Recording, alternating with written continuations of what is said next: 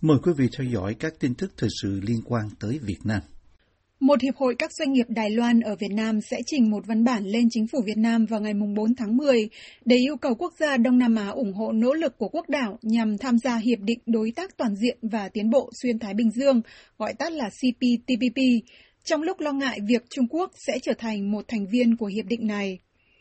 Trích dẫn bản tin của CNA bằng tiếng quan thoại, Taiwan News và Focus Taiwan cho biết quyết định tìm sự ủng hộ của chính phủ Việt Nam được đưa ra sau khi khoảng 200 thành viên của Hội đồng Phòng Thương mại Đài Loan ở Việt Nam, gọi tắt là CTCVN, gặp mặt trực tuyến hôm 30 tháng 9. Sau khi Đài Loan công bố hôm 22 tháng 9 rằng quốc đảo này đã để đơn xin gia nhập CPTPP, Hiệp hội đã lấy ý kiến của các doanh nghiệp thành viên ở Việt Nam và thảo ra một đề nghị để trình lên Bộ Công Thương Việt Nam thông qua Diễn đàn Doanh nghiệp Việt Nam, một kênh đối thoại chính sách giữa chính phủ Việt Nam và cộng đồng doanh nghiệp, theo Giám đốc điều hành CTCVN. Trước đó vào ngày 16 tháng 9, Trung Quốc cho biết rằng Bộ trưởng Thương mại nước này đã nộp đơn để nền kinh tế lớn thứ hai thế giới xin gia nhập Hiệp định Thương mại Tự do, hiện đang được xem là một đối trọng kinh tế quan trọng đối với ảnh hưởng của Trung Quốc trong khu vực. Đài Loan đã bày tỏ lo ngại về quyết định nộp đơn xin tham gia của Trung Quốc. Trong khi đó, Trung Quốc, nước luôn tuyên bố Đài Loan là lãnh thổ của họ, cho biết họ sẽ không hài lòng nếu Đài Bắc được phép tham gia hiệp định trước Bắc Kinh. Việt Nam là một trong 11 thành viên của CPTPP được ký kết tại Chile vào tháng 3 năm 2018, sau khi Tổng thống Donald Trump rút Mỹ ra khỏi hiệp định tiền thân TPP, từng là trọng tâm trong chiến lược xoay trục sang châu Á của Tổng thống Barack Obama ngay khi lên nhậm chức vào tháng 1 năm 2017. Việt Nam cho biết sẵn sàng chia sẻ thông tin kinh nghiệm của mình với Trung Quốc về việc tham gia hiệp định này, theo người phát ngôn Bộ Ngoại giao Lê Thị Thu Hằng cho phóng viên biết tại cuộc họp báo thường kỳ ở Hà Nội hôm 23 tháng 9. Bà Hằng nói rằng CPTPP là một hiệp định thương mại tự do mở với các cam kết toàn diện nhằm thúc đẩy hợp tác kinh tế thương mại giữa các nền kinh tế thành viên. Cũng tại cuộc họp báo khi được hỏi về phản hồi của Hà Nội trước thông tin Đài Loan thông báo gia nhập hiệp định này, bà Hằng cho biết rằng Việt Nam sẽ tham vấn chặt chẽ với các thành viên của CPTPP khác về các đề nghị tham gia hiệp định này. Các thành viên khác của CPTPP bao gồm Canada, Australia, Brunei, Chile, Nhật Bản, Malaysia, Mexico, New Zealand, Peru và Singapore. Điều quan trọng đối với Đài Loan là nhận được sự ủng hộ của Việt Nam vì đây là một thành viên của CPTPP. Giám đốc điều hành CTCVN Chen Ching-chang được Taiwan News và Focus Taiwan trích dẫn cho biết. Các doanh nghiệp của Đài Loan đã đầu tư sâu vào nhiều lĩnh vực của nền kinh tế Việt Nam. Theo Taiwan News, các công ty Đài Loan hoạt động trong lĩnh vực dệt may, giày dép, đồ nội thất và nông nghiệp, cũng như ngành công nghiệp điện tử. Ông Chen cho biết rằng việc Đài Loan trở thành thành viên trong hiệp định này sẽ làm sâu sắc hơn nữa quan hệ hợp tác giữa nước này và Việt Nam. Theo đó, các doanh nghiệp Đài Loan tại Việt Nam sẽ có khả năng tiếp cận tốt hơn các nguồn lực ở Đài Loan và do đó sẽ củng cố vị trí của họ trong chuỗi cung ứng. Giám đốc điều hành của CTCVN còn được chỉ dẫn nói rằng Việt Nam và Đài Loan chia sẻ liên kết sâu rộng về công nghệ và chuỗi cung ứng. Hàng chục ngàn người rời khỏi các trung tâm kinh tế ở miền Nam Việt Nam để về quê trong những ngày gần đây khi các biện pháp giãn cách xã hội được nới lỏng vào lúc con số lây nhiễm COVID-19 giảm nhiều, báo chí trong nước tường thuật. Từ thành phố Hồ Chí Minh chia sẻ nhận định với VOA, nhạc sĩ Nguyễn Tuấn Khanh, một nhà bình luận, nói người dân không còn có thể chờ đợi những gói cứu trợ được chính quyền hứa hẹn nhưng không đến tay họ. Trong khi đó, bà Ngô Thị Oanh Phương, một nhà hoạt động xã hội cho rằng đã đến lúc phải đánh giá đúng hơn về giá trị của người lao động. Các báo đài trong đó có Tiền Phong, Thanh niên, VOV, kênh 14 vân vân trong ngày mùng 4 tháng 10 và một vài ngày trước liên tục đưa tin cho hay là hàng chục ngàn người đã và đang rời khỏi các trung tâm kinh tế gồm thành phố Hồ Chí Minh, Bình Dương và Đồng Nai, chủ yếu đi bằng xe máy, thậm chí có người đi xe đạp hoặc đi bộ. Những người dân này đi về quê ở hàng chục tỉnh miền Tây Nam Bộ, Tây Nguyên, miền Trung và miền Bắc, xa nhất là tỉnh Hà Giang. Báo chí chính thống và nhiều người sử dụng mạng xã hội đăng nhiều bài và ảnh về những hoàn cảnh thương tâm là một số người phải đi xe đạp hoặc đi bộ hàng trăm km để về quê, trong đó có cả phụ nữ có thai, có người đổ bệnh bị biến chứng vân vân. Cách đây ít ngày, báo chí và mạng xã hội cho hay là dọc đường hàng ngàn người phải tạm nghỉ hoặc chờ đợi vạ vật ven đường màn trời chiếu đất, nhất là tại ranh giới của một số tỉnh thành, nơi mà nhà chức trách tìm cách ngăn cản việc người dân di chuyển với lý do phòng chống dịch. Có một số video lan truyền trên mạng xã hội cho thấy cảnh xô sát giữa những người dân với cảnh sát hoặc cảnh người dân thắp hương tế sống cảnh sát vì bị chặn đường. Thông tin từ báo chí nằm dưới sự kiểm soát của nhà nước hôm 4 tháng 10 nói rằng các tỉnh đang hỗ trợ người dân, đồng thời cũng nêu lên quan ngại rằng việc hàng chục ngàn người tự ý tự phát về quê làm tăng nguy cơ dịch bệnh lây lan.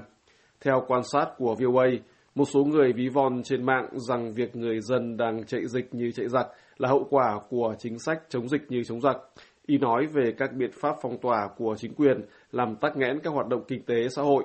Tuy nhiên, nhạc sĩ Tuấn Khanh, người thường xuyên bình luận về thế sự trên mạng xã hội, cho rằng việc người dân rời bỏ thành phố Hồ Chí Minh và các trung tâm sản xuất lân cận hiện nay không phải là chạy dịch mà là chạy khỏi những lời hứa không được thực hiện của chính quyền sau khi đã chung sức với chính quyền phòng chống dịch trong một thời gian dài tới 3 tháng, ông Khanh nói. Trong cái đã mệt mỏi chờ đợi kết quả của những lời hứa về việc hỗ trợ và giúp đỡ cho những người công nhân sống lại ở Sài Gòn và người ta cũng nhìn thấy rằng chính quyền họ cũng đã không đối xử đúng với những người công nhân đó theo đúng một cái tinh thần mà như là họ hứa. Dẫn lại thông tin về một số vụ người dân xuống đường đòi cứu trợ hoặc đòi minh bạch về cứu trợ, ông Tuấn Khanh nhận xét. Nó phải có lý do, nó cho thấy là tiếp tục lần nữa là những cái câu chuyện về hỗ trợ nó không đến đủ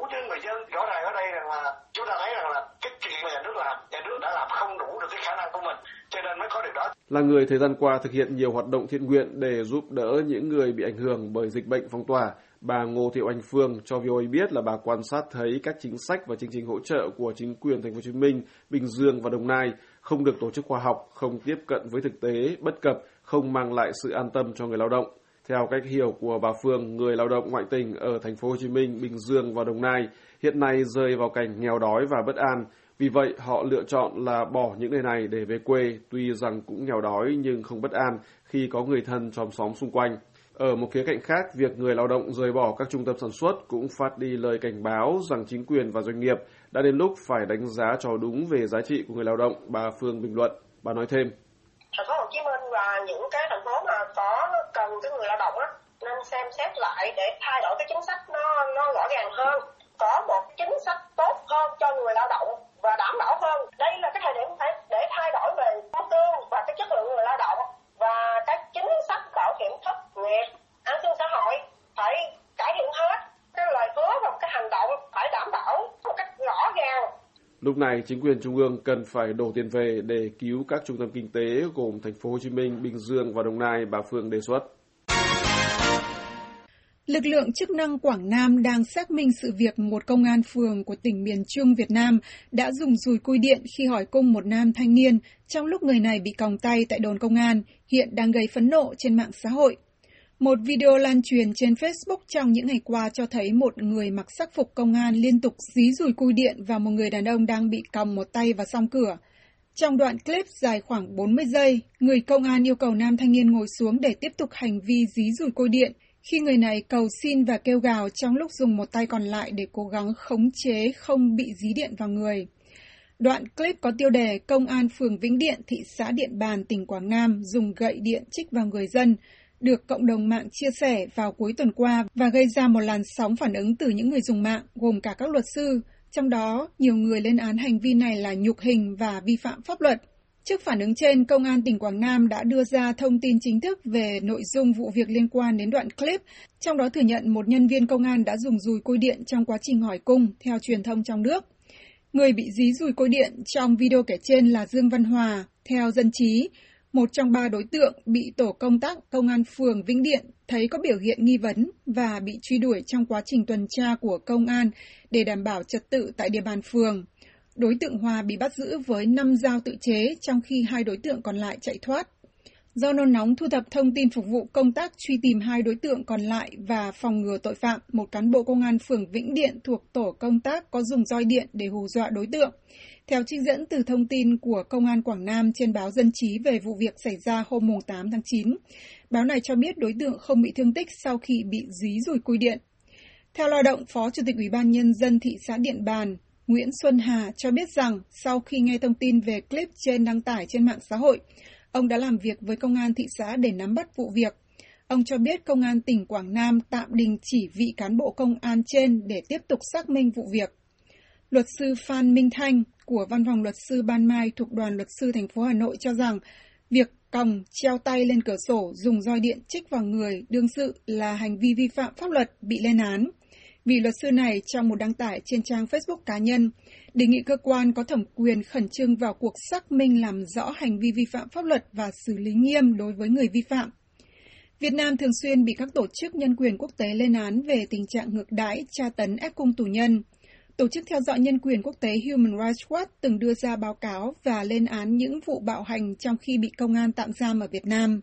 Báo cáo quốc gia về thực tiễn nhân quyền năm 2020 của Bộ Ngoại giao Mỹ cho biết các nhóm theo dõi nhân quyền đã công bố nhiều báo cáo về việc công an Việt Nam sử dụng vũ lực quá mức trong khi thi hành công vụ và cáo buộc các điều tra viên tra tấn người bị giam giữ.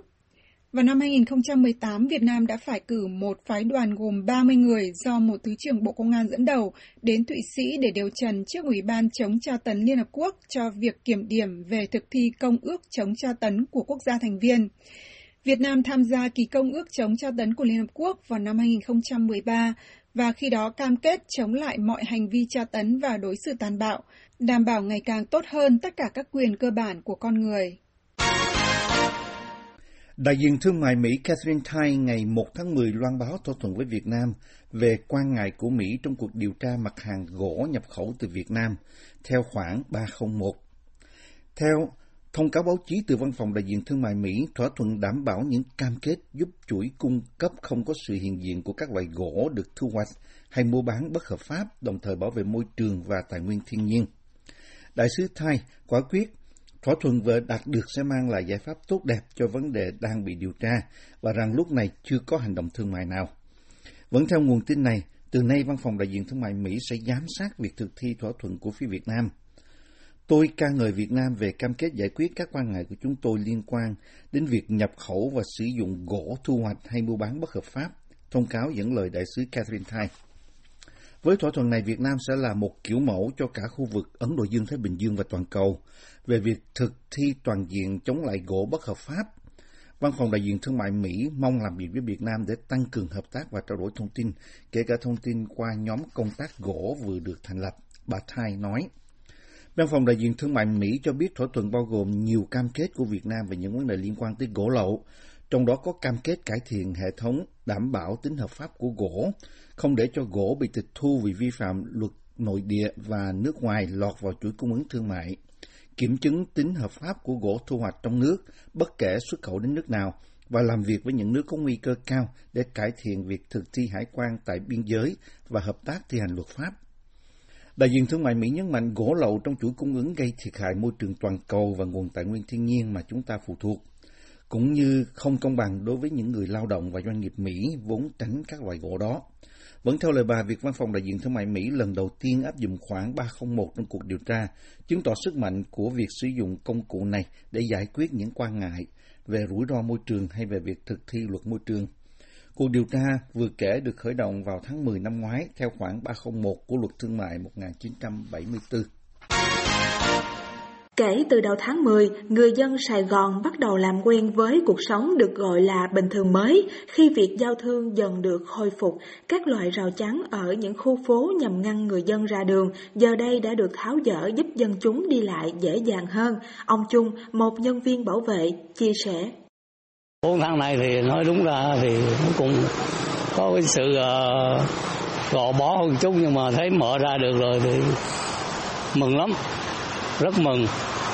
Nhưng mà mừng lắm. Nhiều người đi ra là thấy nó vui vẻ phấn khởi à, chào hỏi người này người kia. À, tay bắt mặt mừng được à, trò chuyện được à, tâm sự với nhau trong bốn tháng trời. Cách nhau không nói chuyện được. Bốn tháng trời bị buộc ai ở đâu phải ở yên đó đã khiến đời sống người dân nơi phố thị như bà Hoa bí bách. Mình đi lại thì nó hơi thoải mái rộng rãi chút xíu chứ còn nước trước thì nó nếu mà nó bị có chốt thì không đi đâu được hết trơn muốn làm gì cũng không được mà muốn đi chợ cũng có Giờ thì đường thông hề thoáng và người ta được quyền trở lại với những mưu sinh bước đầu mà chính quyền đang dần nới lỏng các quy định để kiểm soát dịch giả trong bối cảnh gọi là bình thường mới. Tuy nhiên hiện tại vẫn mới là quyền đi lại trong nội thị. Ông Châu Ivarin nói rằng cần mở rộng hơn. Nhiều gia đình như em nói hồi nãy á, họ có con nhỏ này kia lâu quá nhớ con này kia rồi bây giờ có việc rồi mình xin về. Mà công việc họ cũng còn ở đây. Thì bây giờ đã nói lỏng rồi phải cho họ về. Về vậy thì họ phải vô lại. Họ có mới có việc làm mới lo cho gia đình chứ. Chuyện đi về này, còn vì đây là thành phố của dân tứ xứ đến làm ăn, bà Hoa nói rằng mong được lây lất qua ngày. Mình đâu có gì, thì chỉ là buôn bán làm ăn rồi thôi chứ có dự tính gì, thì cũng bình thường thôi, cũng mình là dân ấy mà, dân lao động mà. Bán với số, mình để cái bàn với số đằng trước, đó mình bán, mình sống qua ngày. Mong ước về mưu sinh của bà Hoa vẫn là câu chuyện ở thì tương lai vì chính quyền thành phố Hồ Chí Minh vẫn chưa cho phép bán vé số được hoạt động lại. Ở tuần lễ mới mở cửa lại này, gần như tâm trạng chung là vẫn chờ đợi nghe ngóng tình hình.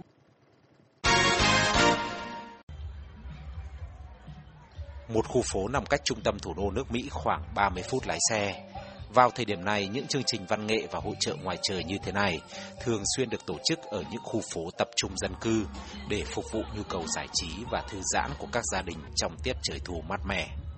Tới đây người ta có thể tìm thấy đủ loại mặt hàng từ khắp nơi trên thế giới,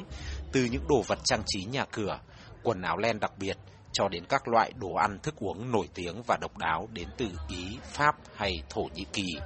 vốn là những sản phẩm mà người ta khó có thể mua được ở những cửa tiệm thông thường. Ông Hosseini Abbasi, một khách tham dự hội trợ tại Danoring, Virginia nói,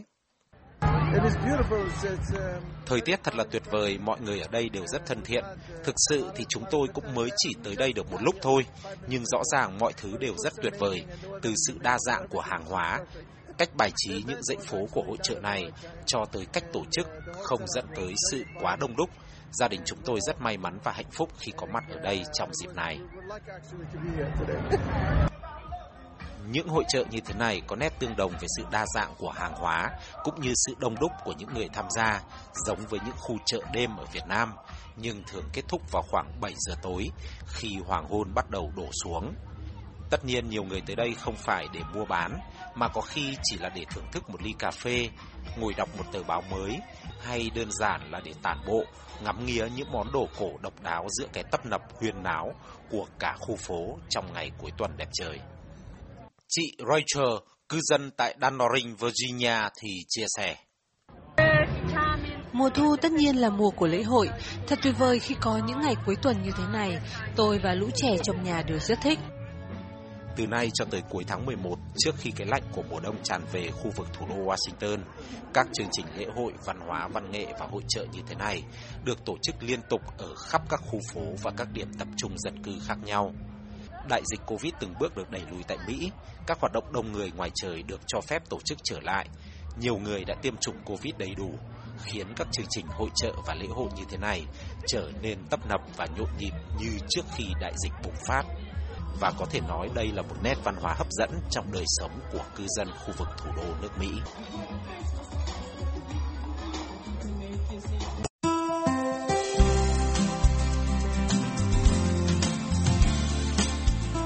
Buổi phát thanh Việt ngữ buổi sáng của đài VOA xin được kết thúc tại đây.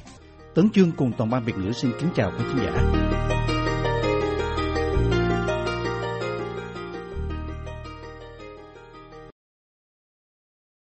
This program has come to you from the Voice of America, Washington.